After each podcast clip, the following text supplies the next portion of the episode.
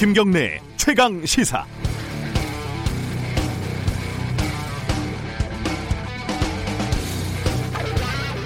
(2011년) KBS에서요 백선엽 씨 예비역 대장이죠 백선엽 씨를 주인공으로 삼은 6.25 특집 다큐멘터리 2부작을 방송을 한 적이 있습니다. 이 프로그램에는 독립군을 토벌했던 간도 특설대에서 활약했던 어, 백선엽 씨의 친일 행적이 한마디도 언급이 되지 않았습니다. 이 프로그램의 편향성을 두고 KBS 내부적으로도 갈등이 컸고 외부적으로도 논란이 뜨거웠습니다. 그때 날선 논쟁이 아직도 생생하게 떠오릅니다. 이런, 이런 갈등은 이듬해에 KBS 노조 파업의 도화선이 되기도 했었죠. 최근에 국립묘지에서 친일파를 파묘해야 한다 이런 주장이 나오면서 백선엽 씨가 국립묘지에 안장될 자격이 있는지에 대한 논란이 새삼 커지고 있습니다. 논리적으로는 간단한 문제입니다. 백선엽 씨가 간도 특설대에 있었던 것은 사실이고 본인도 그 사실을 그리 부끄러워하지 않습니다. 백 씨는 정부가 공식적으로 기록한 친일 반민족 행위자입니다. 반면에 한국전쟁 기간에 다부동 전투 등에서 공을 세우고 빨치산 토벌에도 기여해서 각종 훈장을 받은 전쟁 영웅으로도 평가를 받고 있습니다. 논리적으로는 둘 중에 뭐가 더 무거운가 이렇게 판단하면 되는 건데 현실에서는 그걸 정확하게 측정할 수 있는 저울이라는 게 없죠. 결국 이 문제는 대한민국의 정통성 뿌리가 일제강점기의 독립운동에 있느냐 아니면 해방 이후 정부 수립에 있느냐로 귀결될 수밖에 없습니다. 자, 친일파이자 전쟁 영웅. 이 사람은 현충원에 묻힐 자격이 있는가? 여기서 제 생각은 그리 중요하지 않을 것 같습니다. 우리 최강시사 청취자 여러분들의 생각을 듣고 싶습니다. 샵 9730으로 문자 보내주시기 바랍니다. 유튜브 라이브 댓글이나 스마트폰 콩 이용하셔도 좋습니다. 문자는 짧은 건 50원, 긴 건 100원입니다. 5월 29일 금요일 김경래의 최강시사 시작합니다.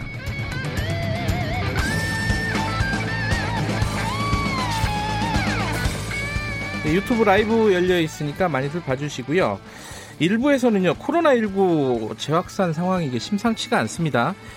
어, 지금 어떤 판단을 내려야 하는지 여기에 대해서 강양구 과학 전문 기자와 함께 짚어보고요. 2부에서는 어제 대통령하고 여야 원내대표 회동이 있었죠. 무슨 얘기가 오갔는지 얘기 나눠보도록 하겠습니다.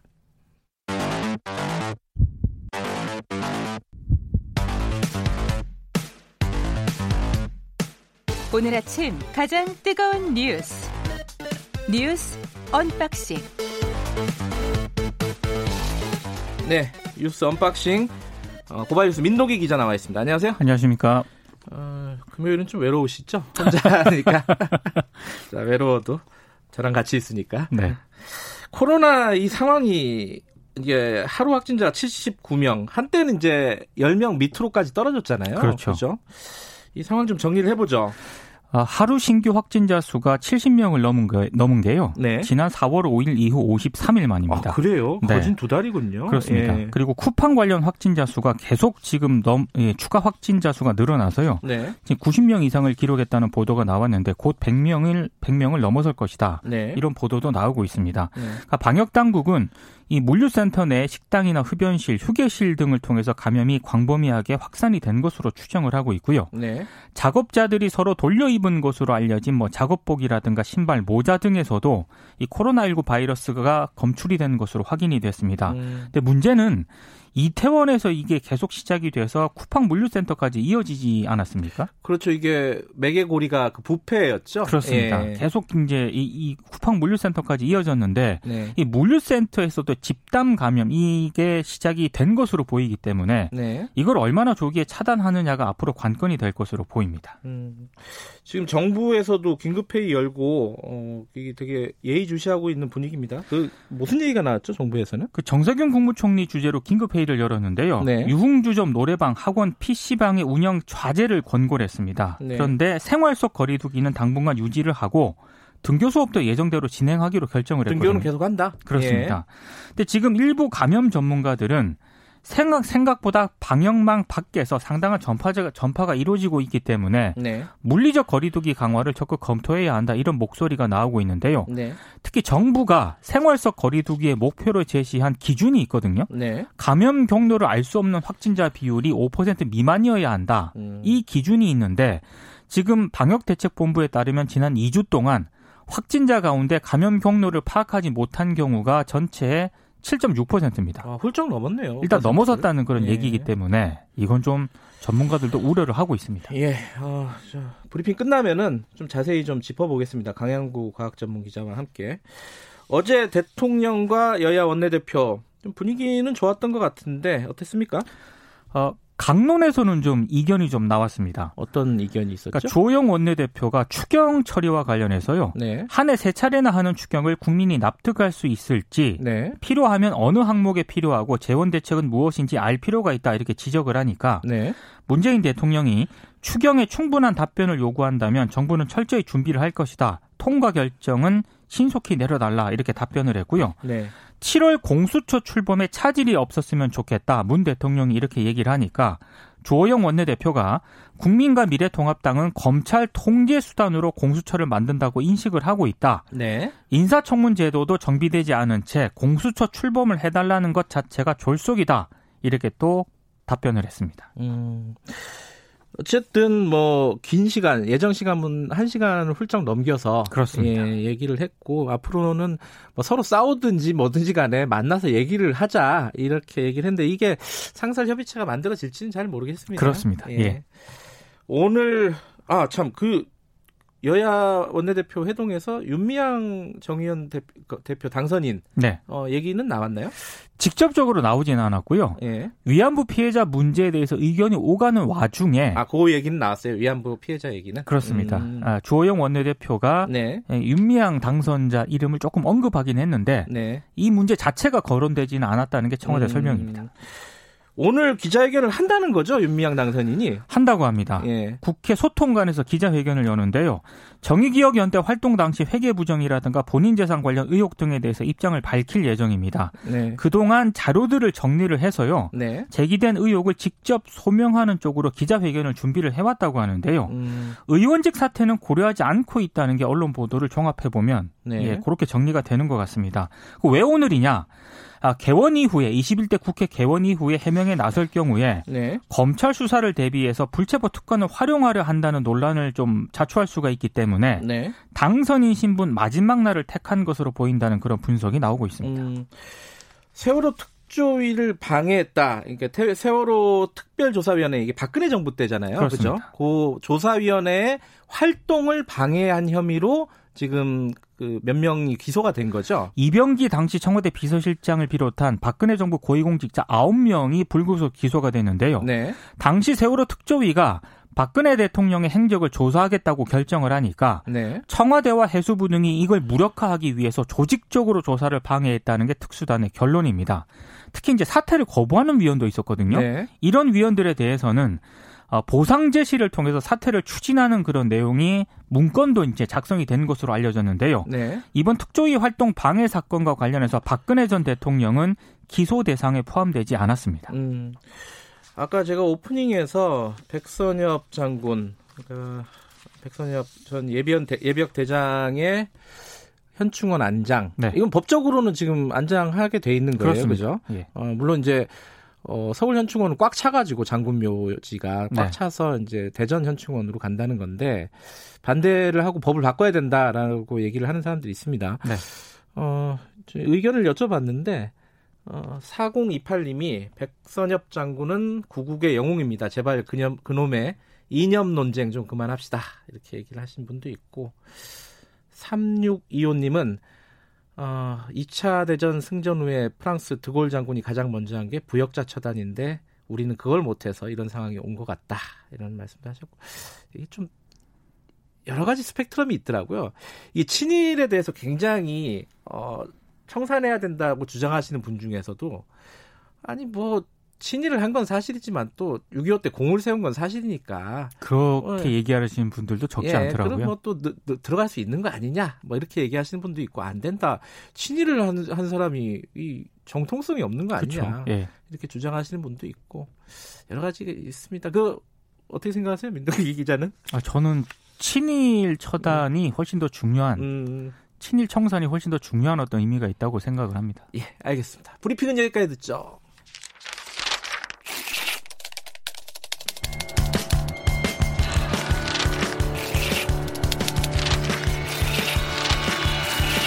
민동기의 저널리즘 M.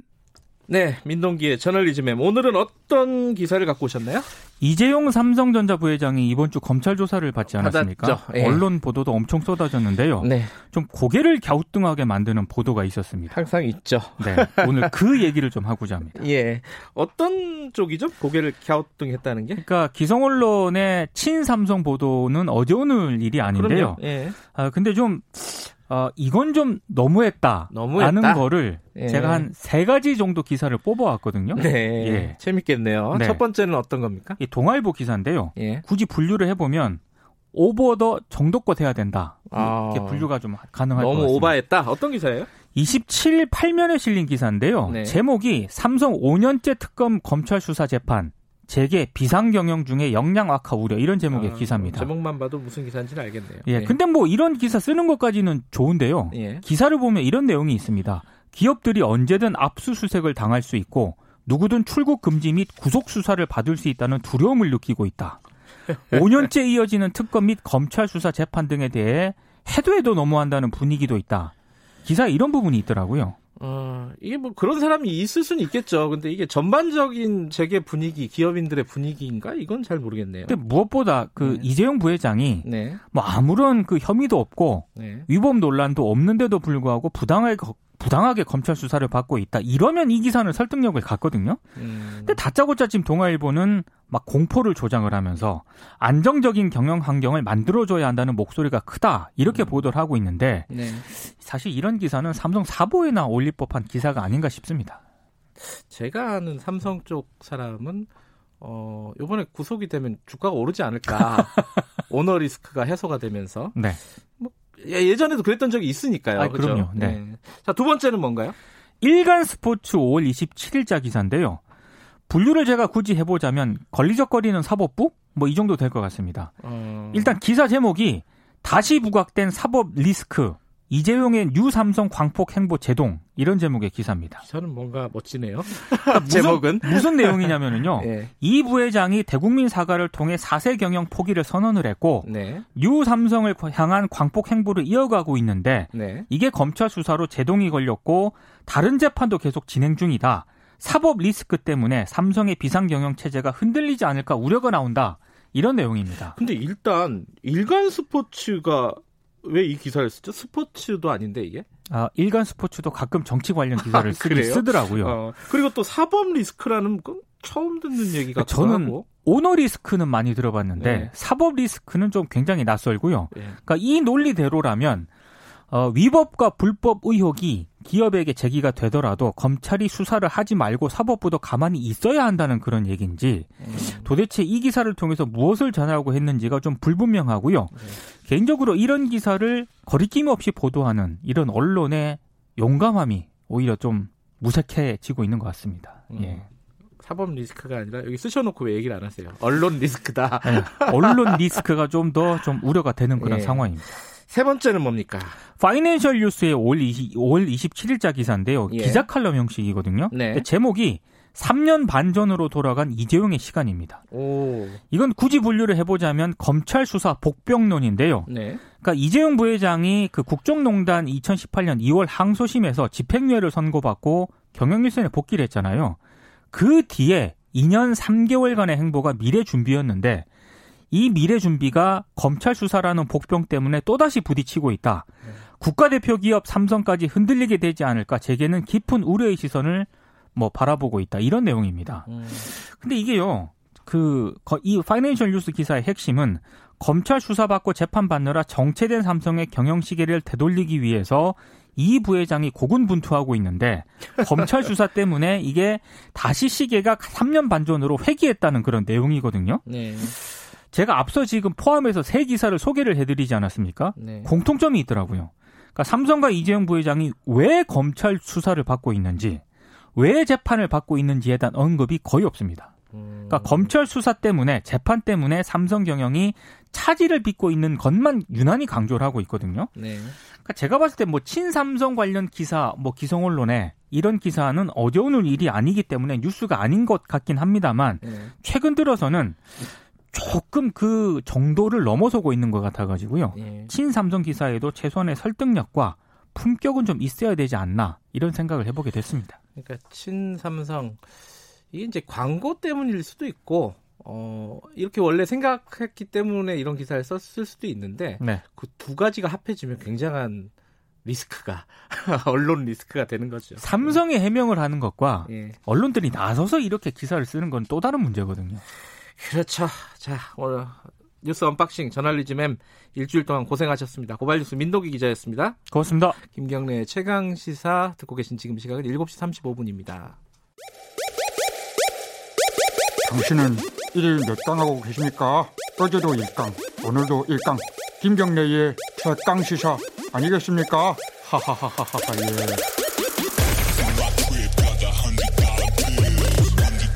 예. 네, 어, 최강 시사 김경래의 책강 시사 듣고 계십니다. 어, 지금 코로나 19 상황 걱정되시는 분 굉장히 많을 겁니다. 근데 이제 뭐 걱정만 할 게 아니라 어떤 이제 대책이 있어야 될 거 아니겠습니까? 지금 뭐 사회적 거리두기로 돌아가야 되는 것이냐, 등교를 중단해야 되는 것이냐, 뭐 여러 가지 얘기들이 나오고 있습니다. 어, 정부에서는 아직 거기까지는 아니다라고 선을 긋고 있는 거고요. 강양구 과학전문기자와 함께 이야기 나눠보겠습니다. 강 기자 안녕하세요. 네 안녕하십니까 강양구입니다. 어, 지금 79명이잖아요. 네. 하루 나온 신규 확진자가 뭐 숫자만으로 보면은 뭐 이게 심각한 상황인지 아닌지가 조금 헷갈릴 수는 있어요. 물론 10명 밑으로 떨어졌다가 지금 몇십 명이 됐기 때문에 네. 와, 많이 늘었다 이럴 수도 있는 거고 예전에 막 몇백 명 수준은 또 아니잖아요. 네.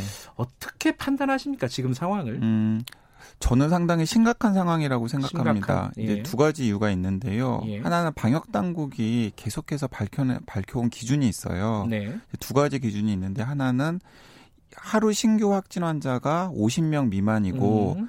그리고 전파 경로를 파악하지 못한 환자의 비율이 5% 미만일 때 우리 방역 당국이 충분히 관리 가능하다라는 네. 게 방역 당국이 계속해서 마련한 기준이었습니다. 네. 그런데 어제 뭐 79명의 새로운 신규 확진 환자가 생겼고요.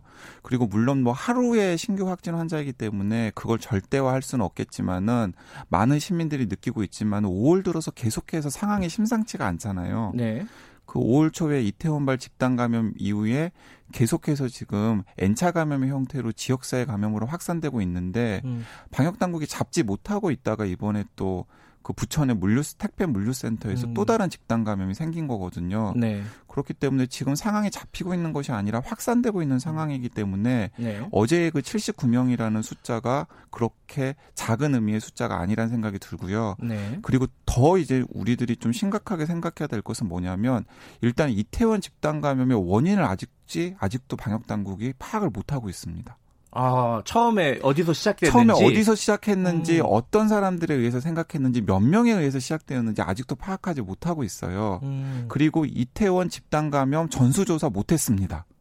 아 그래요? 다 한거 네, 아니에요? 다 하지 못했어요. 신청을 굉장히 많이 받았지만은 네. 자발적 신고에 의존해서 검사를 했기 때문에 그 이태원 클럽에서 부대꼈던 분들에 대한 전수 검사가 완전하게 이루어진 게 아닙니다. 음흠. 그렇기 때문에 검사를 하지 않고서 지금 지역 사회에서 숨어 있는 N차 감염을 일으키고 있는 사람들이 없으리라고 단정을 하지 못하는 상황이에요. 아, 그래요. 그리고 이제 더 큰 문제는 뭐냐면 어 고리가 있기는 합니다. 네. 지금 부천의 택배 물류 물류센터와 이태원 집단 감염 사이에 고리가 있기는 한데 있죠. 그 고리가 원인인지 아. 아니면 또 다른 원인들 때문에 지금 부천의 물류센터에서 감염이 생겼는지도 방역 당국이 명확하게 이야기를 못 하고 있어요. 그러니까 지금 말하신 거는 그 부패 그 돌잔치 그게 지금 눈에 보이는 고리 중에 하나잖아요. 눈에 보이는 고리 중에 하나지만은 네. 그것만이 원인인지 아 그래요? 그게 결정적인 원인인지 방역 당국이 또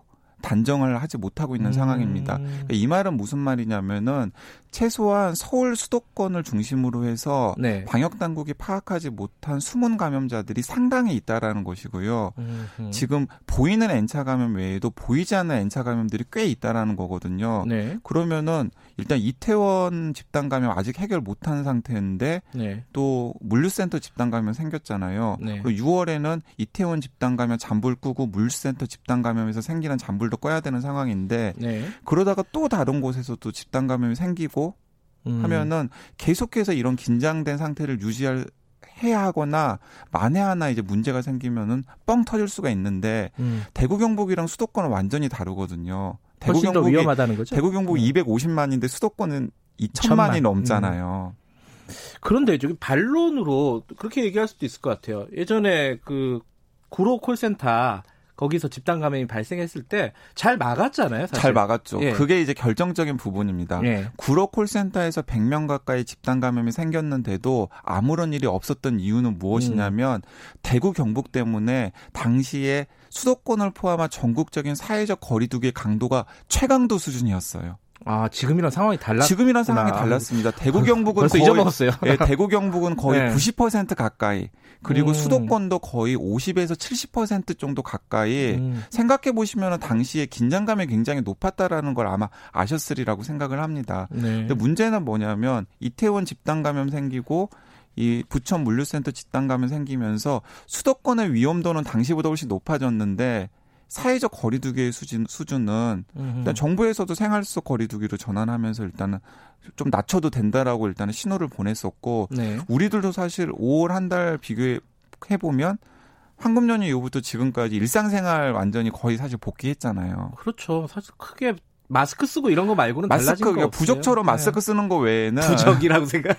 네, 부적처럼 마스크 쓰는 예. 것 외에는 사실은 손 씻기도 제대로 안 되고 있는 것 같아요. 아 그래요? 네. 그만큼 긴장감이 떨어진 그만큼. 긴장감이 떨어져 아. 있는 거죠. 음. 이런 상황이기 때문에 똑같이 수도권에서 집단감이 생겨도 구로 콜센터는 우리가 잡았지만 이 이태원 못 잡고 있고 그리고 이번에 부천 물류센터도 못 잡을 가능성이 큰 게 바로 그런 결정적인 차이 때문입니다. 그러면 지금 그 4월 말 5월 초에 연휴 이후에 사회적 거리두기가 생활 속 거리두기 뭐좀 약화된 거리두기로 가, 간 거잖아요. 아주 약화된 거리두기로. 예, 거리두기로 네. 갔고 등교도 시작이 됐습니다. 네. 어, 고3부터 해가지고 이제 초등학생들도 이번 주에 등교를 시작을 했는데 그럼 이것들을 되돌려야 되는 것이냐? 그 정도인 것이냐?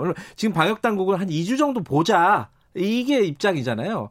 그건 어떻게 평가를 하십니까? 네, 그 문재인 대통령께서 1월부터 일관되게 강조하셨던 게 네. 바이러스와의 싸움에서는 선제적이고 강력한 대응만이 바이러스를 이길 수 있다라고 네. 여러 차례 강조를 하셨거든요. 뭐 가장 원칙적인 얘기죠. 네, 근데 예. 어제 방역 당국의 발표 그리고 보건복지부 장관의 발표는 절대로 선제적이고 강력한 대응이 아니에요. 아... 이게 뭔가 바뀌었습니다.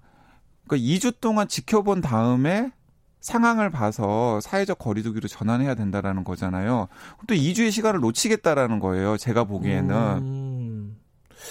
그러니까 바이러스를 잡으려면은 네. 2주 동 2주간 선제적으로 강력하게 대응을 해야 네. 2주 후에 사회적 거리두기로 전환하지 않을 필요성이 않은 상황이 생기는 거거든요. 상황이 좋아져서. 네. 그러니까 제가 보기에는 또 2주의 시간을 놓치는 실기를 하고 있는 것이 아닌가라는 생각이 들어서 네. 상당히 좀 걱정스럽습니다. 네, 강양구 기자께서는 지금 좀 걱정하는 입장이시잖아요. 네, 저는 지금 걱정하는 상황을. 입장입니다. 네. 근데 이제 거기에 대한 이제 반론 차원에서 이제 말씀을 드리면은 지금까지 코로나 어, 상황을 잘 뭐랄까 대처해 온 건 사실이잖아요, 한국이.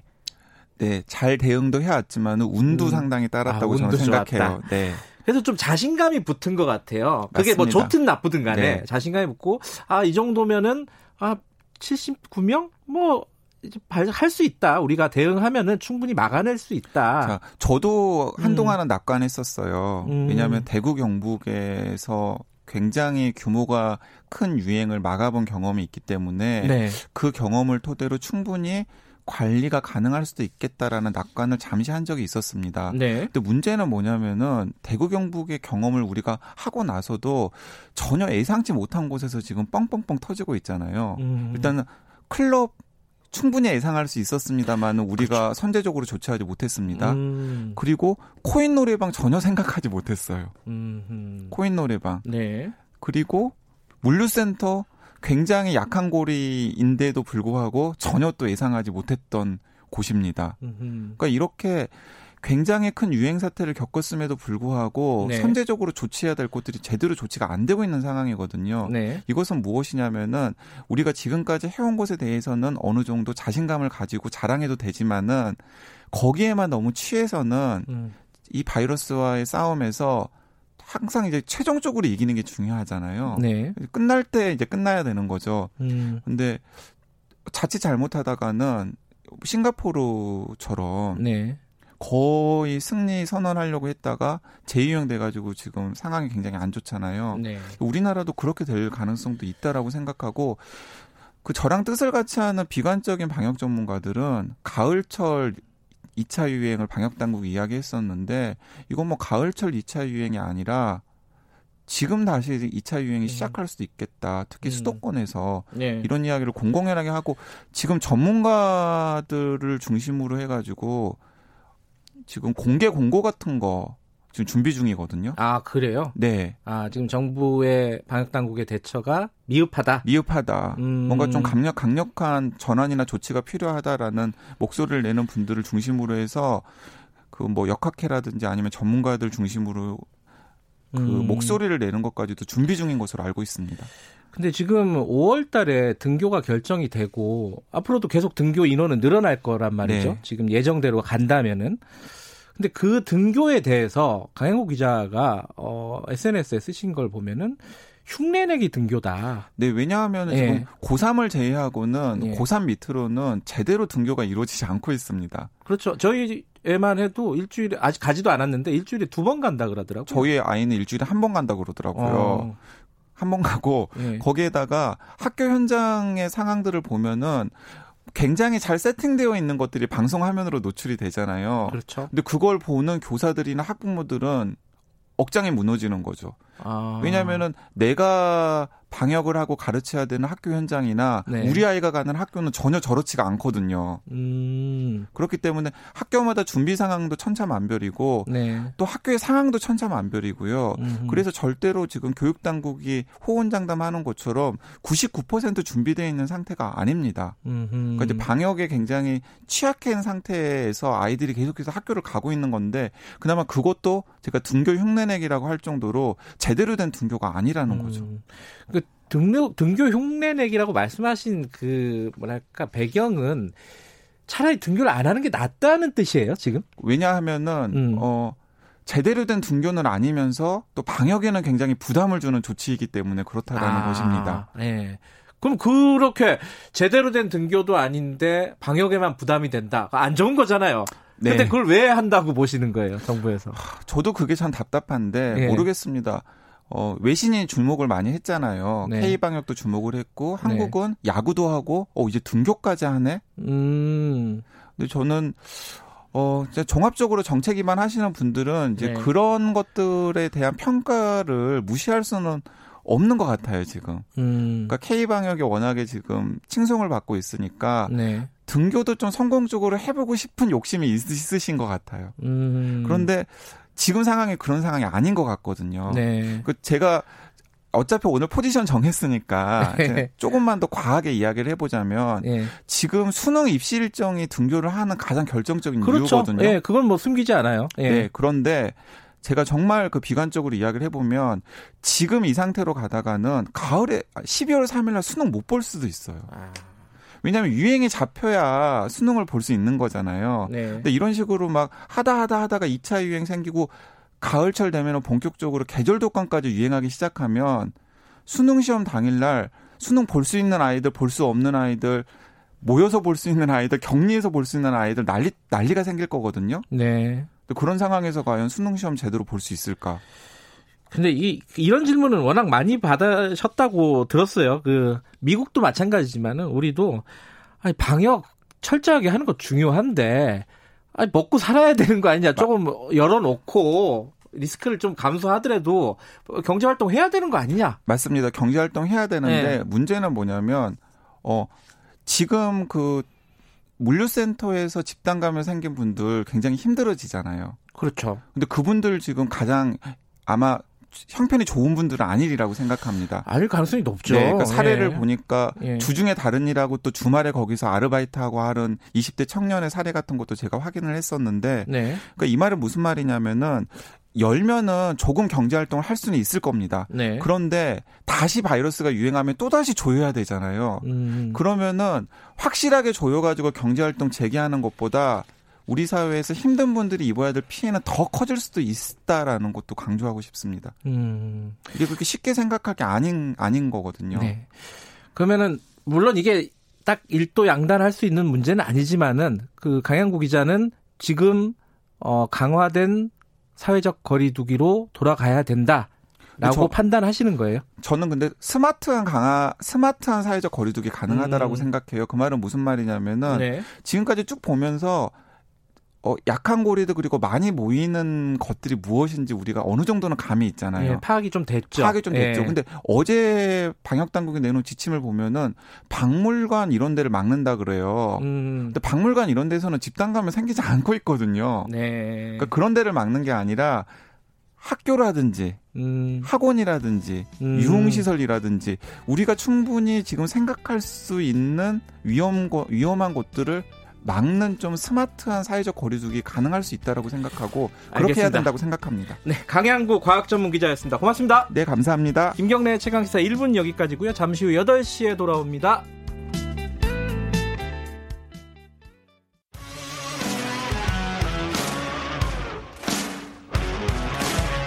뉴스타파 기자 김경래 최강 시사. 김경래 최강 시사 2부 시작하겠습니다. 어, 제 대통령 문재인 대통령과 여야 원내 대표가 만났는데 그게 무려 1년 6개월 만이라고 합니다. 어, 여야 협치가 21대 국회에서 제대로 진행이 될지 이 부분도 궁금하고요. 어제 좀 강론들 얘기들도 관심 있는 게 있었습니다. 3차 추경 얘기도 그렇고 뭐 공수처 얘기도 마찬가지고요. 지금 뭐 국회는 또 원구성 때문에 좀 복잡한 상황이죠.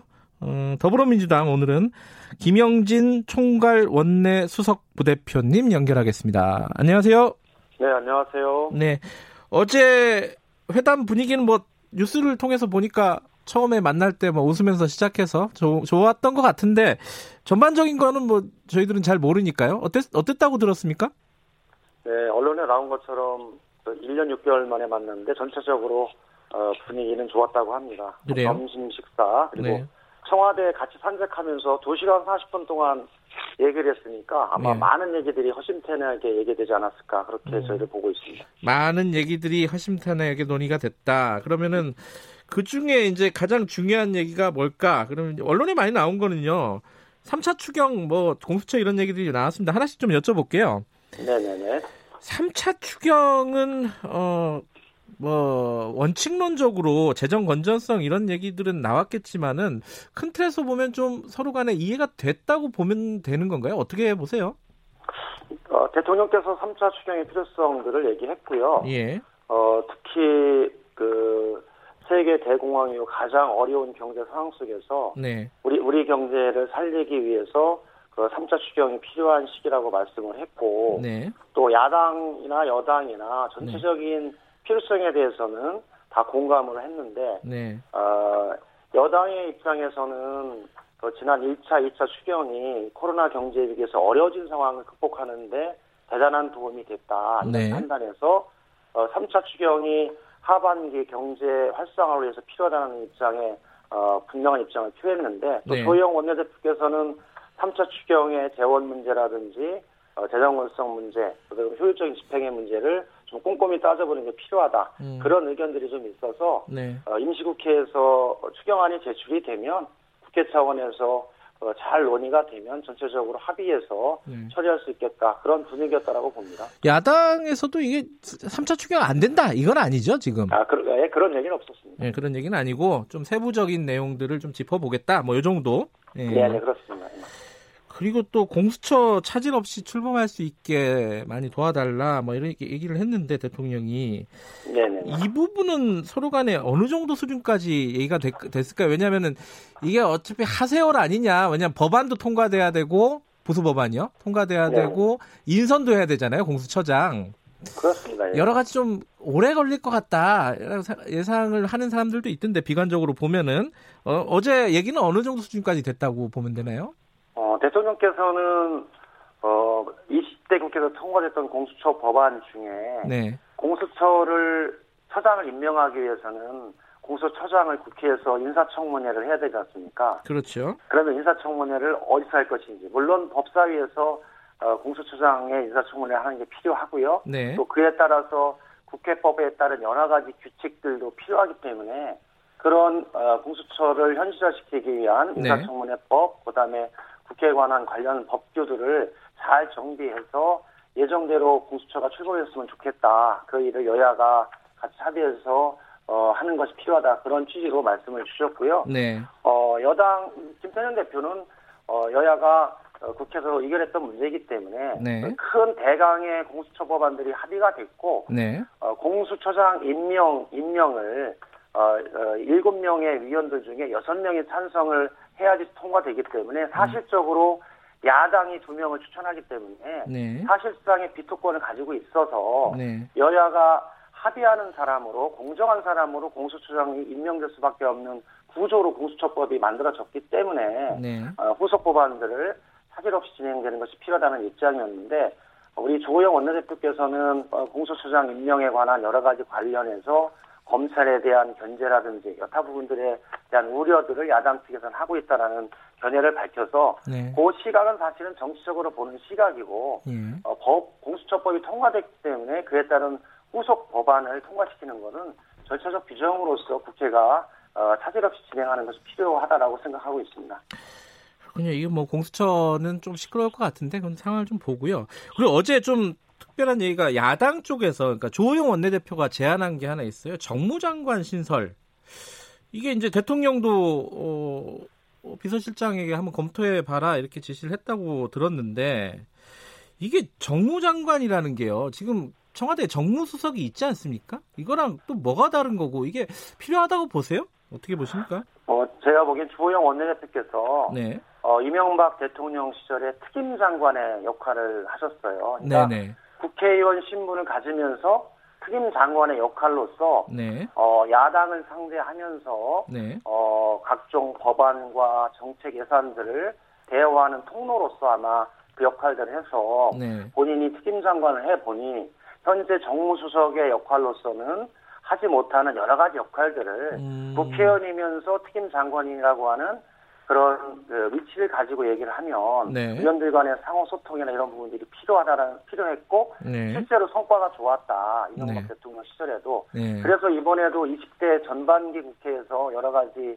그 좀 원활하지 못했던 점들을 보면서 21대 국회에서는 어, 정무장관제를 신설해서 네. 어, 우리 국회의원 중에 정말 소통을 좀 원활히 하시는 분들이 네. 나뭐 뭐 원해 하시는 분들도 좋겠죠. 그렇게 네. 해서 그 야당과의 대화 협상들을 충분히 해 나가면 여러 가지 그 여야정에서 걸린 문제들에 관해서도 원활하게 대화를 통해서 해결할 수 있는 음. 하나의 수단이 되겠다 이런 생각이 있어서 대통령께서도 긍정적으로 생각, 어, 하시고 어, 배석했던 노영민 비서실장에게 검토를 시했다라고 봅니다. 네. 어, 유의미한 제안이었고 어... 어, 검토를 해서 네. 진행을 하게 되면 네. 아마 여야 간의 대화와 어, 청와대를 연결하는 가교 역할로서 중요한 역할을 할 수 있다 그렇게 음... 보고 있습니다. 그 더불어민주당 제안이라고 봅니다. 예, 당에서도 긍정적으로 검토하겠다 이런 말씀이신 거네요, 그죠? 네, 네 그렇습니다. 어, 근데 이게 그 어, 정무수석과 다른 점은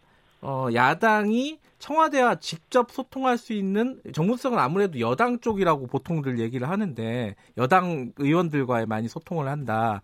그러면 이 정무 장관 같은 경우에는 야당 쪽 그 의원들과 많이 소통을 하면서 청와대와 야당이 직접 얘기를 하게 되는 이런 형태가 되는 건가요? 네, 그런 역할들을 좀 많이 담당하겠죠. 음. 사실 이제 정무수석은 지가 대통령의 참모 비서라고 하는 그렇죠. 이 자리가 음. 가지고 있는 특성이 있어서 네. 어, 보통 여당과의 당정 협의회나 이런 네. 부분들을 주로 담당하는 역할이 좀 많거든요. 네. 그러면서 어, 저, 파트너인 야당에 대한 부분들이 좀 부족했던 측면이 있었다라고 봐서 음. 어, 정무 장관이 신설이 된다면 정무 장관은 물론 여야의 협치를 이끌어 나가는 유일한 역할을 하지만 네. 또 어, 중점적으로는 야당 의원 간의 소통을 통해서 네. 그 역할들을 한다면 여야정 국정협의체를 사실 만들어진다고 하더라도 네. 그 사이에서의 역할들이 좀 생기지 않을까 그런 측면이라고 볼 수 있을 것 같아요. 예, 이건 현행법으로도 그냥 가능한 거죠? 법을 안 바꿔도? 아, 현, 현재는 통, 어, 정무장관 신설은 어, 정부조직법을 개편해서 신설을 해야 될 해야 될 해야 될 것을 아 법을 바꿔야 되는 거군요 이 부분도 아, 좀 추가를 해야 돼요 음. 정부장관의 아, 직제를 음. 신설하기 위해서 예. 어, 정부조직법 개편을 국회에서 통과시켜주면 음. 됩니다 뭐 크게 시간이 오래 걸릴 사안은 아닙니다 하긴 야당에서 제안한 거고 여당이 받아들이면 금방 이게 통과가 되는 거잖아요 그죠 네 그렇습니다 예. 이 만약에 지금 뭐 얘기할 단계는 아니지만 만약에 이게 어, 된다면은 뭐 누가 적임자겠어요 어떤 분들이 음, 대략적으로 예. 어, 우리 어, 주영 대표께서 하실 때는 주영 대표가 당시에는 아마 어, 대선이었어요. 아. 대선 국회의원에서 하면서 어, 특임 장관의 역할을 수행을 해서 예, 예. 그 국회의 역할 그리고 관계들을 좀 잘 알고 네. 여, 어, 야당 의원들과의 소통이라든지 또그 네. 그 속에서 여당 의원과의 소통을 어, 잘 담당할 수 있는 현역 국회의원이거나 네. 아니면 또 국회의원을 역임했던 분들도 충분하게 그 역할을 수행하실 분이 있다면 네. 누가 맡더라도 제가 보기 충분하게 그 예, 예. 역할을 예. 담당할 수 있다 그렇게 보고 알겠습니다. 있어요. 너무 빠른 특정 특정인을 예. 검증하는 건 좀좀 예. 빠른 것 같아요. 예, 너무 빠른 질문이었습니다.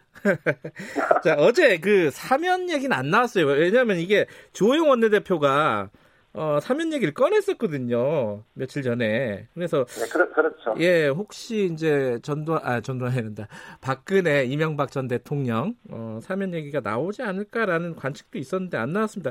이게 이제 민주당 입장은 뭐예요? 혹시 이 사면에 대해서? 물론 뭐 확정 판결이 아직 나진 않았지만은, 예. 제가 보기에는 어제도 조영 대표께서. 네. 그, 그 대통령과의 만남의 자리에서 박근혜 전 대통령 사면 얘기를 꺼내지 않았던 것은 네. 명시적으로 꺼내지 않았던 것은 네. 어, 박 전 대통령의 재판이 현재 끝나지 않았고 네.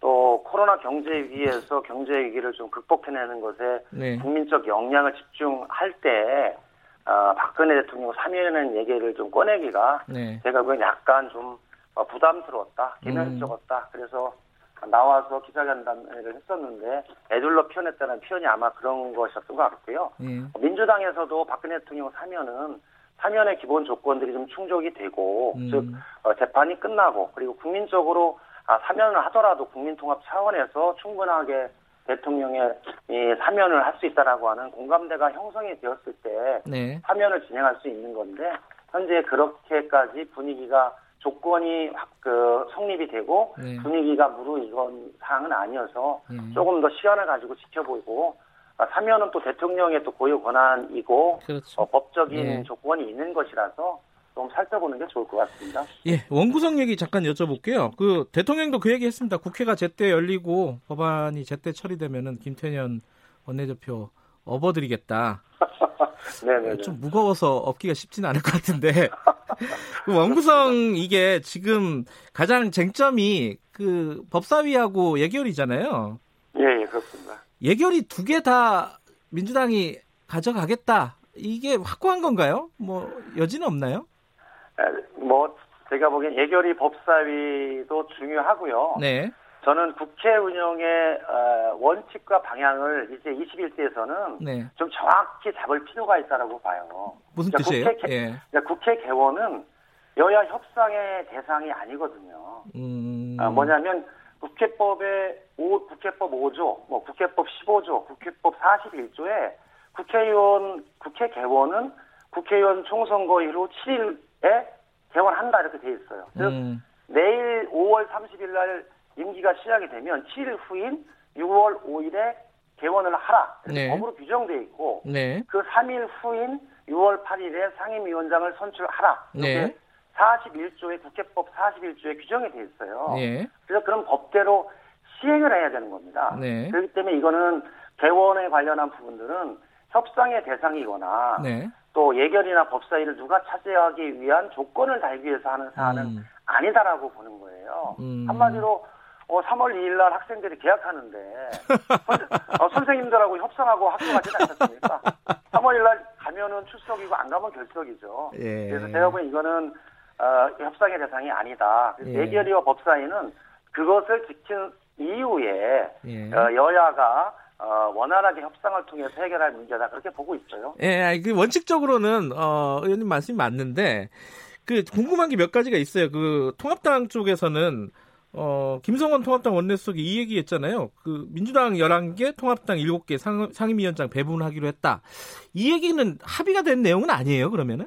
아, 제가 김성원 원내수석 부 대표와 원내대표 회담에 같이 배석을 해서 예, 예. 합의문을 발표했는데 네. 어, 당일 합의문을 발표했던 거는 6월 5일 국회법에 규정한 날에 네. 개헌하기로 최대한 노력한다. 네. 딱 이게 합의 사항 하나였습니다. 네. 그리고 내부적으로 그런 얘기들이 있을 수 있었지만 합의된 형태로 네. 얘기했던 사안은 없었는데 네. 아마 과거의 관례 그런 부분으로 얘기하지 않았나 저는 그렇게 생각하고 있습니다. 아 이게 합의된 사안은 아니다. 네네. 아, 예. 그런데 지금 이제 그 민주당 쪽에서 그 얘기 나왔잖아요. 뭐 전석을 다 아, 전, 상임위원회 전부를 다 위원장을 민주당이 할 수도 있는 거 아니냐라는 취지의 얘기가 나오고 이러니까 반발하고 이랬던 거잖아요. 근데 예전에는 반대였잖아요. 민주당이 어 소수였을 때 18대였나요? 그때 조호영 한나라당 당시 어, 원내 수석이 모든 상임위원장 한나라당이 맡아야 된다 얘기를 했었고 민주당은 독재냐 이렇게 했었고 이게 또 완전히 바뀌었단 말이에요. 이 이번에는 어떻게 되는 거예요, 도대체? 예. 음, 제가 보기에는 어, 윤호중 사무총장이나 예. 이해찬 대표께서 말씀하셨던 부분들은 네. 아, 법으로 규정되어 있는 것은 법대로 진행을 하는 원칙을 세우고 네. 여야 간의 협상에 의해서 진행할 수 있는 어, 정치 협상의 부분들은 네. 정치 협상을 통해서 진행을 해라. 그래서 네. 국회 법의 규정과 협상을 혼돈해서 네. 협상의 대상이 아닌 것을 가지고 협상을 하면서 정쟁의 도구로 비화되는 사항들은 이제는 21대 음. 국회에서는 막아야 된다. 그런 취지고요. 네. 뭐 지금 말씀 사회자께서 말씀하셨지만 네. 조영 원내대표가 2008년 원내수석 부대표셨거든요. 네. 그때 사실은 똑같은 말씀을 하셨어요. 예. 어, 원내 일당이 모든 상임위원장을 가져가야 한다. 네. 어, 미, 국도 한석에 예. 많으면 다 상임위원장을 가져간다. 예. 이게 이제 조영 원내대표가 말씀하시고 당시에 어, 노영민 의원이 뭐 반발하고 그런 상황이 있었는데 네, 네. 저는 그래서 그렇게 핑퐁 게임으로 정쟁의 그 수단으로 동원이 되고 있는 네. 개헌 협상의 방식과 이 절차를 이제는 국회법에 규정한 대로 진행을 하고 네. 그것을 좀 바꾸지 않으면 21대 국회가 과거 국회와 어, 다름이 없이 진행할 수 있다라는 그런 우려가 있습니다. 음. 그래서 21대 국회는 네. 과거 17, 18, 19대 세 번 동안에 야당이 어, 법사위 위원장을 가지면서 정쟁의 수단으로 됐어요. 예. 그리고 20대 국회, 즉 박근혜 정부 들어왔던 2016년에는 어, 사실 잘 모르고 있지만 법사위는 소수당이었지만 어, 우리 저기 어디냐 여당이었어요, 여당. 여당인 음. 자유한국당의 권성동 위원장에게 법사위원장의 역할을 맡겼습니다. 음. 어, 그런, 그런 연례가 있어서 반드시 그런 건 아니어서 이렇게 전체 20대 국회의원 중에 이 법사위 문제로 논쟁이 있었던 것은 한 서너 번 정도였기 때문에 해보니 법사위원장을 가지고 이렇게 논쟁을 하게 되면 네. 계속 정쟁의 수단, 발목 잡기의 도구로 음. 사용하고 있기 때문에 네네. 현재처럼 의석이 한 177석 돼서 안정적으로 국회를 운영할 수 있는 정도가 되면 그 의석을 국민의 위임된 권력이니까 그 의석을 네. 인정해주고 여정이 책임적 책임 있게 일할 수 있도록 그 권한을 주는 게 타당하다라는 생각입니다. 음 그러면 법사위원장 말씀하신 게 어, 여당이 해야 된다 이런 취지잖아요. 결론은 그죠? 현재는 현재는 어. 음. 177석의 국민이 뽑아준 그 예. 힘든 권력을 예. 그잘 활용해서 그 네. 책임을 네. 져야 되기 때문에 그 코로나 경제 위기에 대한 여러 가지 어, 대책들, 법안들, 예산들을 원활하게 취한 그, 통과시키기 위해서 네. 국민들이 그런 권한을 줬으면 네. 그런 그 책임을 지기 위해서 그 역할을 가지고 하는 게 맞다. 그리고 어, 12대 이전에 이, 우리 자유한국당의 전신이 예. 과반을 넘었을 때는 법사위 예결이 다 여당에서 책임을 지면서 네. 하고 선거를 통해서 심판을 받고 여야가 바뀌는 형태였습니다. 예. 저는 지금도 그런 어, 정치의 변화 과정을 네. 이제는 순기능적으로 하는 것이 필요하다고 보고 있습니다. 그러면 지금 예결위도 그런 논리라면 똑같잖아요, 그죠?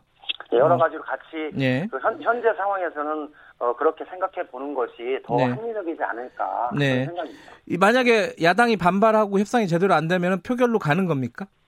원칙대로? 여러 가지 현재 저희들은 예. 국회가 어, 말씀드렸지만 예. 많은 갈등과 대립 속에서도 여야가 의견을 좁혀가고 네. 국민의 뜻이 있지 않습니까? 국민들은 네. 민주당에게는 177석, 그다음 미래통합당에게는 103석의 의석을 주면서 네. 그 의석만큼 국회에서 잘 대화해서 문제를 해결하라고 줬기 때문에 예. 그 권한만큼 역할과 자리를 가지고 예. 책임을 다할 수 있게끔 더 긴밀하게 논의해 나가면서 어, 구성하는 것이 필요하다고 봅니다. 알겠습니다. 뭐 짧게 하나만 요것만 여쭤볼게요. 윤미향 당선인 오늘 기자회견 한다고 했는데 어떤 게 필요하다고 보십니까? 어떤 해명이나 어, 얘기가 나와야 된다고 보세요?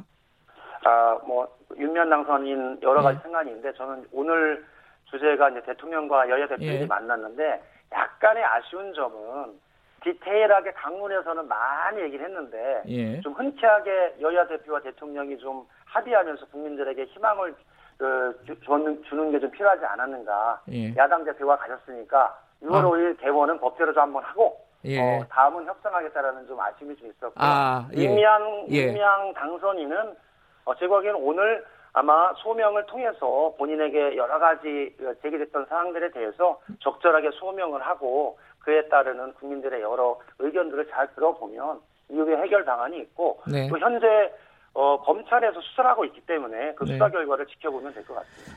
알겠습니다. 오늘 뭐 기자회견 좀 지켜보죠. 말씀 잘 네. 들었습니다. 네, 고맙습니다. 더불어민주당 김영진 총괄 원내 수석 부대표였습니다. 공정하고 깊이 있게 오늘 하루 이슈의 중심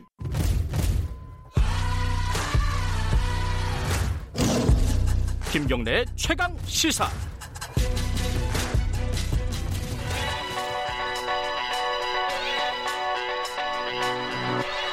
최강 시사 윤태곤의 눈.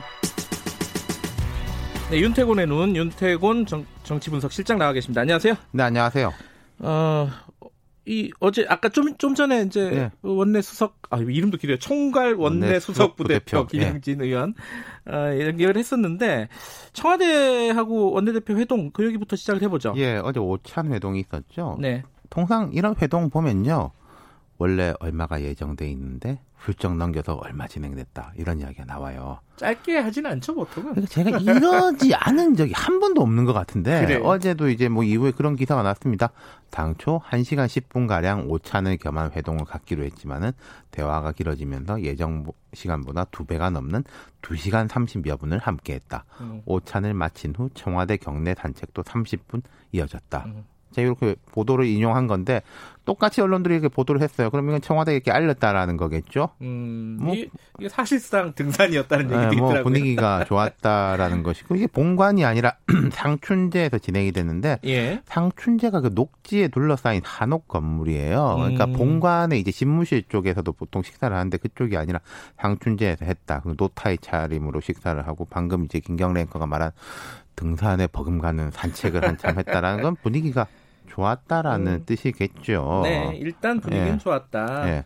지금 당장에 선거가 있는 것도 아니고 윤미향 당선인 건 등 정치적 이슈가 있지만은 이게 지금 여야나 청와대와 야당 전체가 첨예하게 대립하는 이슈라 음. 보기는 어렵잖아요. 네. 그 대통령 지지율도 높고 그리고 이후에 브리핑한 거 보니까 조영 원내대표도 뭐 할 말은 했는데 막 어떤 이념적으로 이렇게 몰아붙이거나 뭐 결사항쟁하겠다 이런 식의 분위기는 아니었으니까 네. 좀 생산적이었다는 거겠죠. 어, 오랜만에 항상 여야 얘기를 주로 했었는데 청와대 얘기 좀 해보죠. 그렇죠. 예. 청와대 선거도 크게 이기고 음. 지지율도 높고 지금 여론조사 기관마다 다르긴 하지만은 통상 최근 문 대통령 지지율 한 60% 이상 나오지 않습니까? 그러니까요. 어, 집권 만 3년이 넘었죠? 네. 민주화 이후 대통령 가운데 그 이전에는 실질적인 여론조사라는 게 없으니까 음. 이 시점 지지율은 가장 높아요. 앞으로도 음. 이런 기록이 깨지기는 쉽지가 않을 겁니다. 네. 지금은 어, 지금까지 민주화 이후 대통령 중에 가장 높다. 네. 지금 시점에서는. 그렇죠. 그런데 앞으로는 어떻게 될까? 이게 중요한 뭐 앞으로 네. 어떻게 될지 그 누가 알겠습니까만은 그렇게 다만, 말씀하시면 어떻게? 이게 다만 우리가 이제 몇 가지 구조적 요인들은 짚어볼 수 있어요. 구조적 예. 요인이라는 게 뭐냐? 야당이 강하냐? 혹은 여당 내에서 강력한 차기 주자가 올라오느냐? 음. 이런 게 이제 음. 구조적 요인이고 보통 현직 대통령에 대한 보편적 도전 요인이에요. 예. 뭐 미국의 트럼프 대통령 예를 들어 보면은 내부에 뭐 어떤 주자는 없지만 재선 도전하니까 이제 바이든 많이 올라가지고 지지율이 이제 역전되고 그러지 않습니까? 그런 네. 게 이제 보편적 도전이죠. 네. 근데 지금 이제 여야 짚어보면 야당은 뭐 다들 아는 상황이고 네. 제가 볼 때 야당이 이제 좀 바닥을 치는 느낌이 있지만은 김종인 지도부는 아무래도 내년 4월까지가 이제 주어진 임기인데 내부 정비 및 체질 개선에 주력하지 않을까라는 음. 거. 네네. 그리고 여당의 경우 새로운 주자 라고 보면 이제 이낙연 전 총리 지지율이 그렇죠. 매우 높죠. 어. 이 이낙연 총리 지지율이 높은 게 어떤 뭐 차별화나 변화에 대한 컨셉이라기보다는 안정성, 연속성에 대한 컨셉이란 거죠. 이낙연 총리가 어제인가 그제인가 어제 되게 재밌는 이야기를 했던데 저는 대통령 내외가 찍어줘서 당선된 사람이다. 아, 그래, 그런 얘기 했어요? 어, 뭐. 종로구 국회의원이잖아요. 네. 청와대 주소는 종로구예요. 항상 대통령이 아, 이제 종로구에서 그, 이제 그 뜻이구나. 예. 아. 이게 뭔가 이제 약간 중의적으로 들리기도 아, 하죠. 어. 어, 뭐 황교안 대표 찍었을 리는 없으니까. 예. 이제 그런 컨셉. 그러니까 이제 물론 뭐 음. 계속 이렇게 될지는 모르겠지만은 당분간은 그러할 것이다. 네. 그리고 여당 전당대회 뭐 이낙연 전 총리 나오는 쪽 가닥 잡았다 이런 이야기 돌리는데 여당 전당대 회 이슈도 뭐 청와대하고 차별하겠다, 뭐 할 말은 하겠다 이런 것보다는 좀 호흡을 음. 잘 맞추겠다. 이런 식으로 갈 가능성이 높아 보이잖아요. 아까 말씀하신 보편적인 도전 요인이 있는데 내외부에 그렇죠. 그게 둘 다 별로 없다는 얘기네요. 그렇죠. 현재 네. 상황은 그러하죠. 음. 물론 근데 이건 뭐 일을 못 하고 그럼 내 외부에 동시에 올라올 겁니다만 네. 우리가 이제 짚어볼 수 있는 구조적 요인은 그러하다. 음. 다만 앞으로는 그런 바깥의 문제보다는 내부의 실제 문제들이 꽤 있을 거다라는 거예요. 어, 예컨대 네. 자 윤미향 당선인 논란 이 아. 자체가 중요하다기보다 여기에 대한 스탠스를 보면은 자 청와대에서 우리 입장이 없다. 우리를 끌어들이지 말라. 이런 식의 기류잖아요. 뭐 당 얘기다 이런 거죠, 네. 이거는. 근데 음. 앞으로 여러 사안들에 대해서 이런 스탠스를 계속 유지할 수 있을 것이냐. 뭐 음. 뭐 이용수 할머니가 대통령하고 행사도 얼마나 많이 했습니까? 음. 그런 부분에 대해서. 그러니까 이제는 뭐 좋은 건 언급하고 불편한 건 언급하지 않고 이게 좀 당한테 떼주고 이러기는 쉽지 않을 거예요, 점점. 왜냐하면은 음. 이제 국민들의 눈높이가 상대평가보다는 절대평가 쪽일 거예요. 절대평가? 네. 그건 무슨 전 정부나 야당과의 비교보다는 정부가 아. 일 자체를 잘하느냐 못하느냐 음. 책임성 있게 가느냐 못 가느냐 자 음. 지금 코로나19 방역에 대해서는 높은 평가 받고 있는데 앞으로 뭐 예컨대 post 코로나 post 이런 코로나. 면에서는 좀 다를 수 있는 거죠. 경제 상황이 네. 어떨지가 또 문제죠. 사실. 그렇죠. 뭐 예를 네. 들어서 뉴딜을 하자. 그 네. 자체는 누가 반대하겠습니까? 좋은 이야기죠. 네. 근데 이런 거예요. 예컨대 지금 재난지원금 지급 과감한 재정 투입에 대한 지원 여론의 호응이 높습니다. 맞다. 네. 쓸때 예. 써야지. 음. 근데 요즘 슬슬 나오는 이야기 있죠. 증세 필요성 있는 거 아니냐. 당연히 증세 얘기가 나올 돈 쓰면은 없죠. 돈 걷어야 되잖아요. 예. 뭐 쌓아 놓는 것도 아니고. 예. 근데 증세 이야기가 본격화되면 아마 여론은 갈라질 걸요. 세금은 예민한 거거든요. 네. 예. 진보 진영은 찬성하겠지만은 보수 진영, 보수 진영이라기보다 대체로 중산층이 다 반대.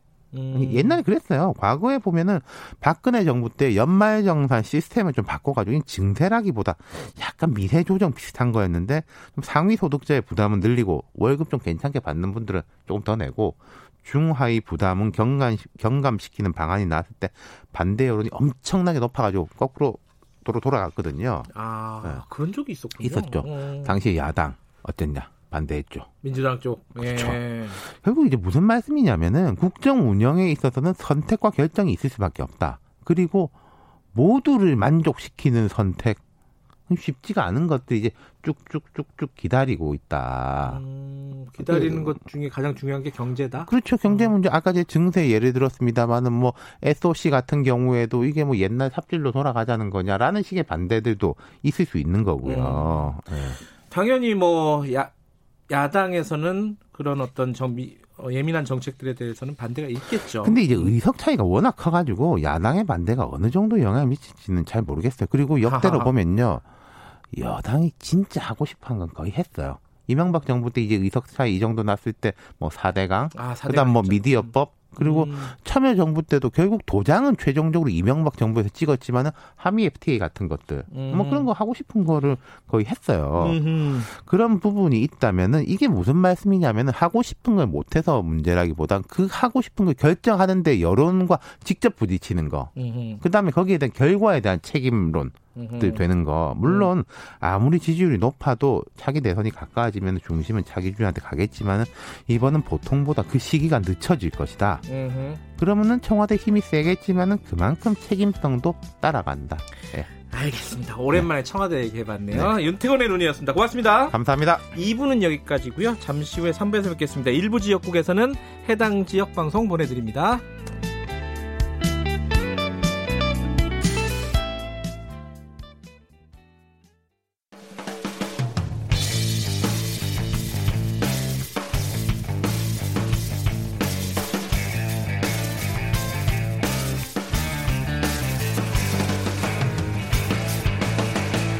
김경래의 최강 시사.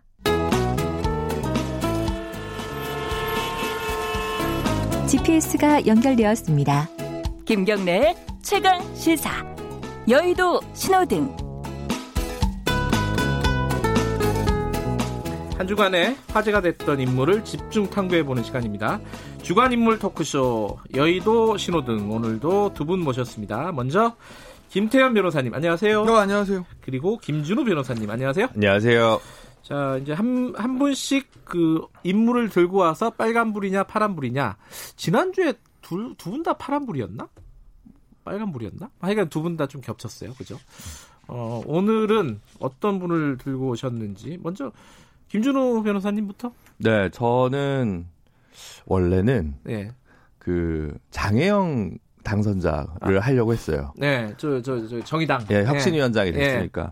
근데 마침 제가 외부 네. 인사 몫으로 혁신위원이 돼가지고. 아, 그래요? 네, 그래서. 아, 내부자가 어, 돼버리셨구나. 네, 그래서 네. 공영방송, 공정방송을 위해서 네. 장혜영 의원은 skip하고 대선 도전을 선언한 유승민 의원으로 음. 이제 정했습니다. 그럼 빨간불이에요? 파란불이에요? 좀 파란불이죠. 아, 네. 그래요? 네. 어, 좀, 좀 이따 얘기를 해보죠. 왜 네네. 파란불인지. 김태현 변호사님은요? 저요? 네. 아, 저는 빨간불. 전 파란불 별로 안 좋아합니다. 아침 왜 시사 푸는 게 빨간불 이런 거 해야 또 운전하시면서 좀 속도 뚫리고. 빨간불이 네. 누굽니까? 저는 이지용 부회장.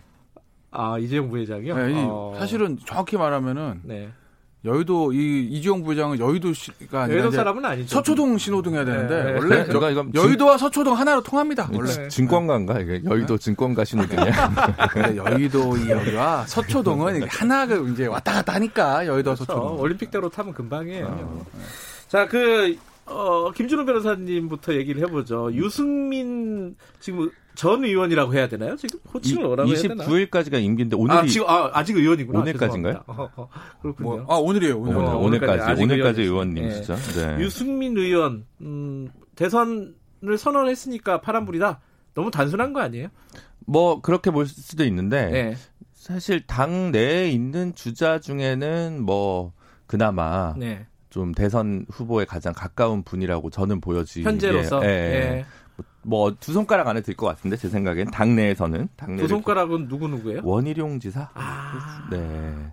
동의하세요 그거? 아 동의해요. 네. 아, 원희룡 지사 사실 어저께 출마 선언 한 거나 마찬가지인데 음. 어제 아. 어제 어제자 조선일보인가 원희룡 지사 인터뷰가 나왔는데 어디 나왔어요 네, 인터뷰. 그, 네. 다 따라가고 음. 있는 것 같아요. 어쨌든 음. 뭐그 지금 야권이 큰 뉴스가 없고 예. 뭐 원내대표랑 김종인 비대위는 있지만 그 이제 미래를 보는 뭐 전망을 갖게 하는 건 아니잖아요. 어쨌든 어 그러면 전망 있고 집권 전망이 있는 야당을 음. 좀 보여주려면 일찍 대선 행보를 하는 게 좀 저는 좋다고 봐요. 내부 경쟁이 음. 좀더 집합적으로 일어나는 게 좋다고 보고 그 음. 칼을 좀 일찍 선도적으로 잘 뽑았 있기 때문에 저는 음. 그 면에서라도 좀 의미가 있다라고 보여집니다. 옛날 얘기 좀 해볼까요? 유승민 의원이 언제부터 이렇게 거물이 됐어요? 기억나세요? 다 두 분 다? 어, 그 원내대표 연설을 통해서 2015년에 박근혜 정부 때? 네, 네. 그때 이제 박근혜 대통령이랑 직접적으로 한번 부딪히기도 했고 그래서 음. 2주 만에 원내대표에서 물러났잖아요. 아 2주는 아니 좀 더 있을 거예요. 13일? 13, 2주? 아니 좀더 갔던 걸로 아는데 왜냐면 그때 그 당시에 그 논란이 저 정확히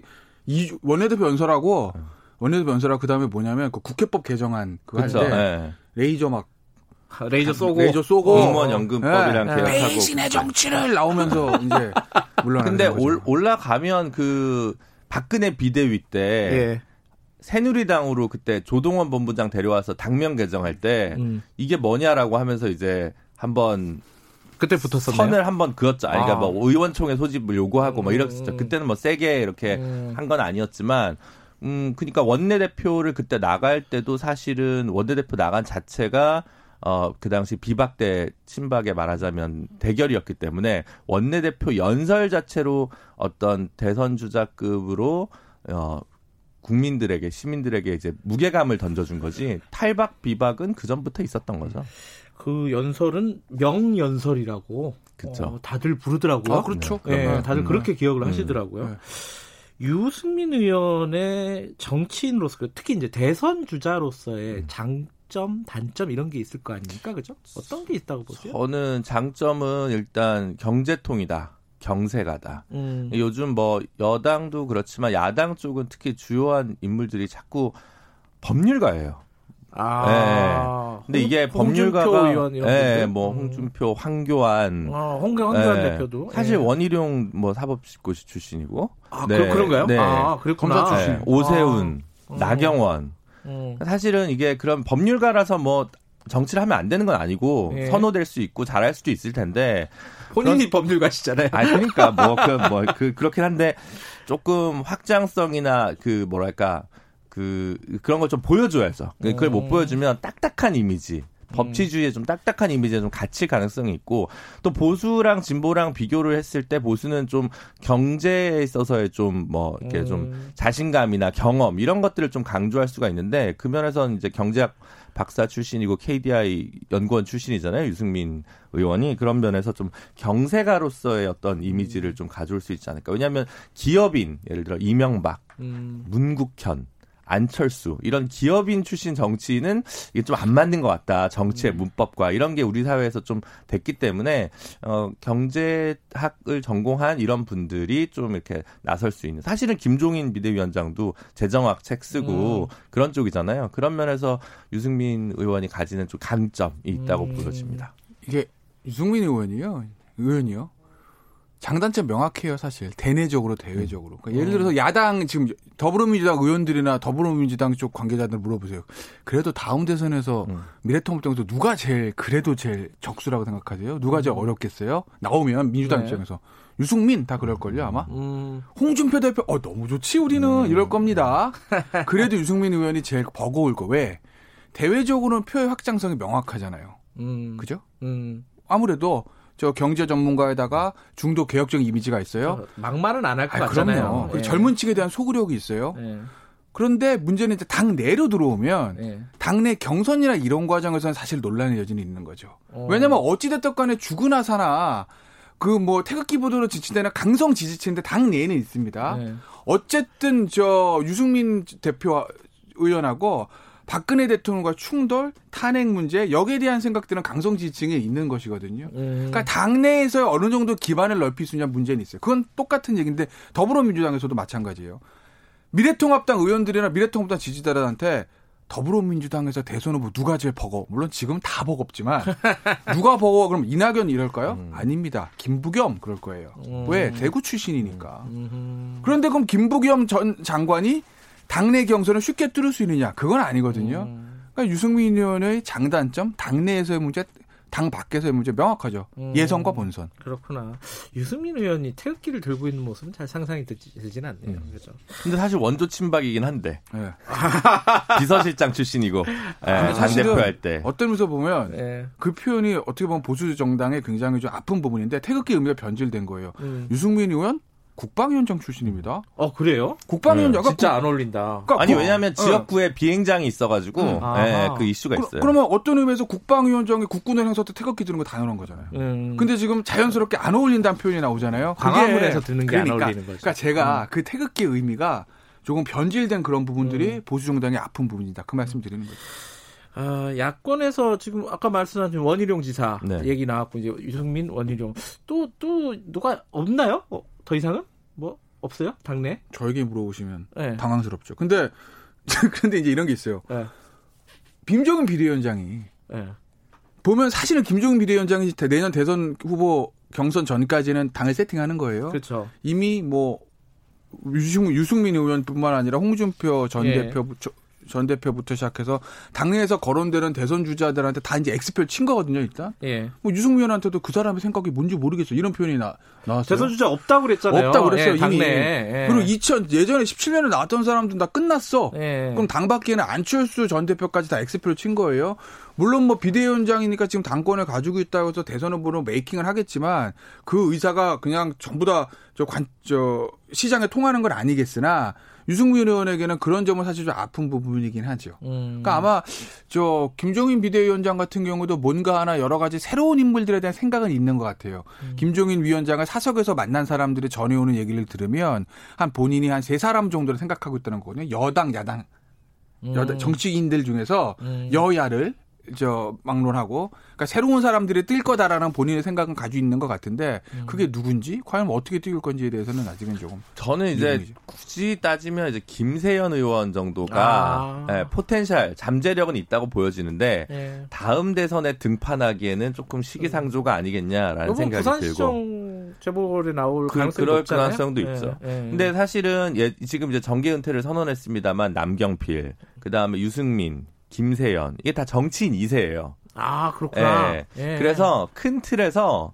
어, 어릴 때부터 정치를 보고 배워서 그런지 뭐 밖에서 보면 또 뭐 금수전에 이런 논란이 있을 수도 있지만 다른 음. 편에 보면 그렇게 무리하지 않고 어, 감각을 좀 가지고 있는 그런 또 특징들이 있죠. 알겠습니다. 네. 그런데 이거는 궁금해서 그러는데 김종인 위원장이 직접 나서는 건 안 되는 거예요?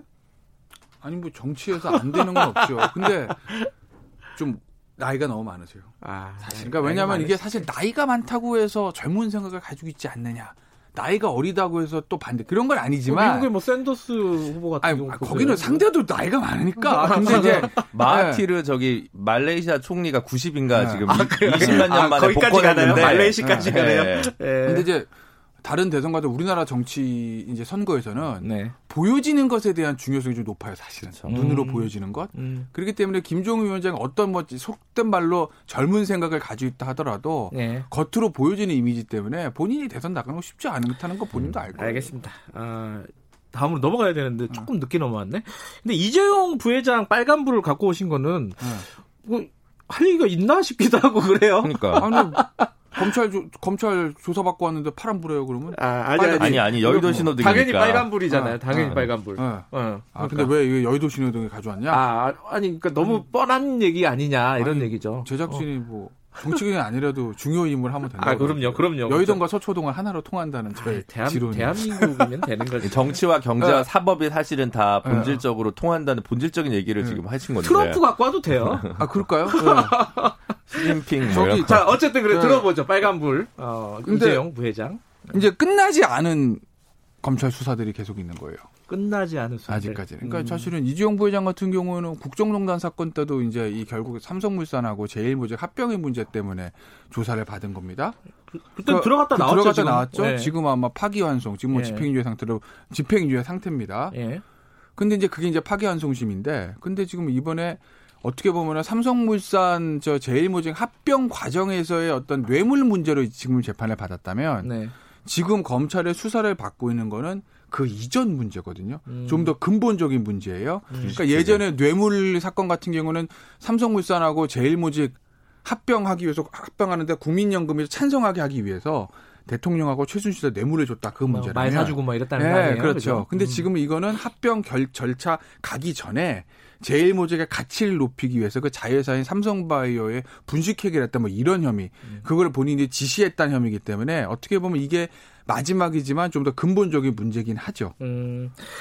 자, 요 얘기는 네. 어, 이걸로 양두 분 다 이게 전공이시니까 법률가시니까 이걸로 질문을 하면서 대답을 들으면서 정리를 해보죠. 그 끝났어요?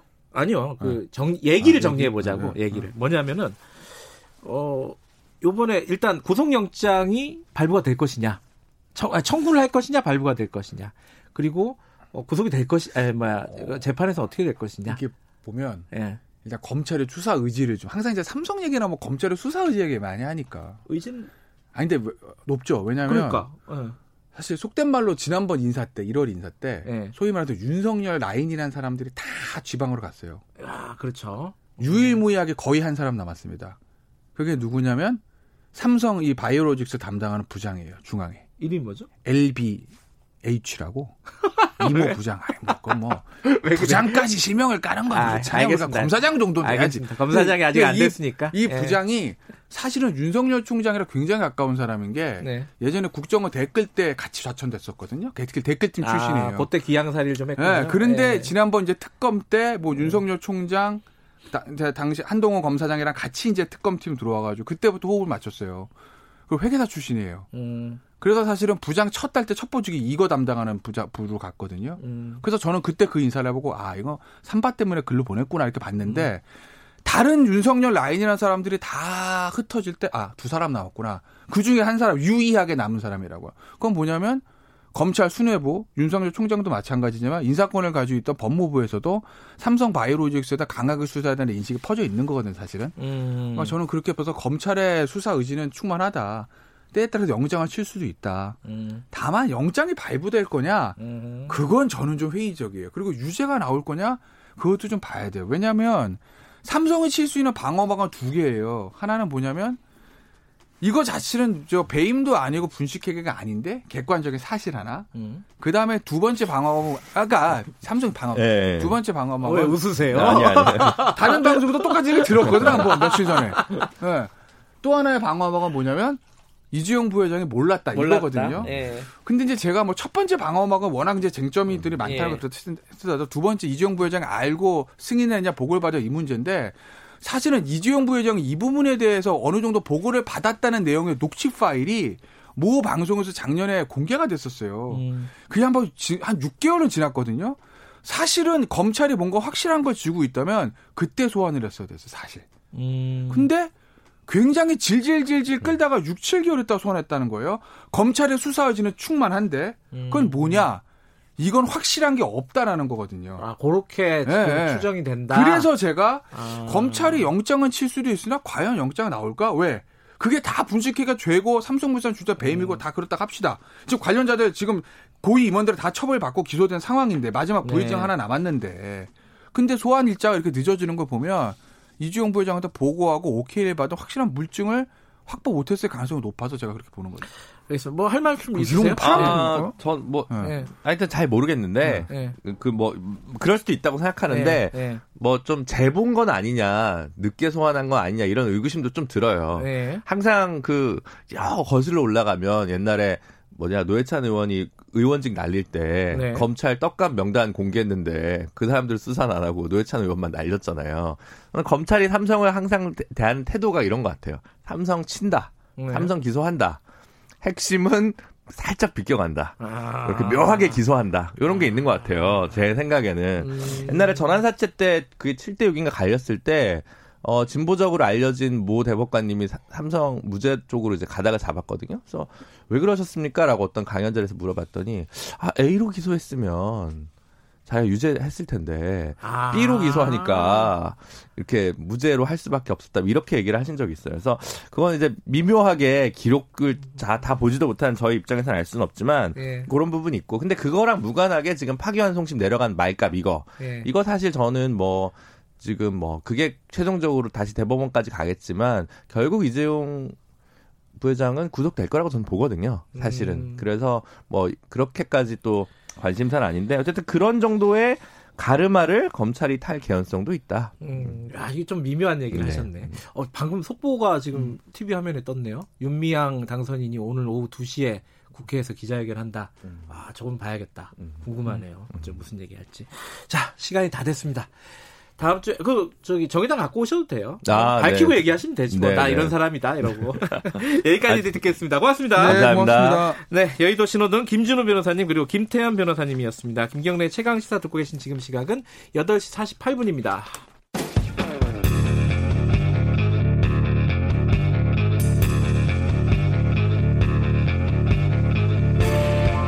당신의 아침을 책임지는 직격 인터뷰. 김경래 최강 시사.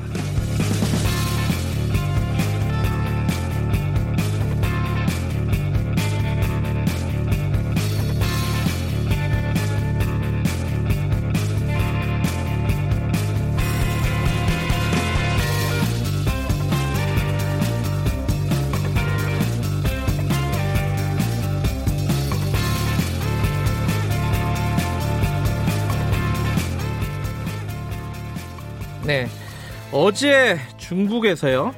어, 홍콩 보안법이 통과가 됐습니다. 찬성 2,878표, 반대 한 표. 반대 한 표가 좀 궁금하긴 하더라고요. 누가 찍었나? 폭풍이 만만치 않을 것 같습니다. 왜냐하면 미국이 어, 어떤 홍콩의 특별 어, 위치를 어, 특별 지위를 거둬들이겠다 이렇게 표현을 했고요. 이건 국제 정세에 굉장히 큰 영향을 줄 겁니다. 왜냐하면 또 중국도 보복을 할 거거든요. 거기에 대해서 이 중간에 낀 우리나라 같은 나라들이 정말 골치가 아픈 상황입니다. 한마디로 말해서 외교안보 전문가입니다. 중국 정법대 어, 문희련 교수님 연결되어 있습니다. 안녕하세요. 네, 안녕하십니까. 네.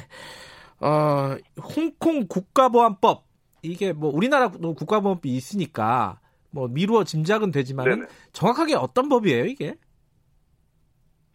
그게 예, 주요하게 두 가지 내용을 담고 있습니다. 예. 그 홍콩의 안전을 위해하는 행위와 활동을 예방하고 금지하고 예. 그리고 처벌한다. 네. 이 한 내용이 들어있고요. 예. 어, 또 하나는 홍콩 내그 중국 안전 당국의 관련 당국에 설치 설치하고 운영한다. 그러니까 음. 중국의 중앙 정부의 안전 안전 관련 당국 그 기관들이 홍콩 내에서 상주해서 운영하겠다 이런 음. 두 가지 내용입니다. 그러니까 홍콩에 한마디로 좀 쉽게 얘기하면 홍콩의 시위 이런 것들을 중, 중국이 다 관리하겠다 이거죠 지금.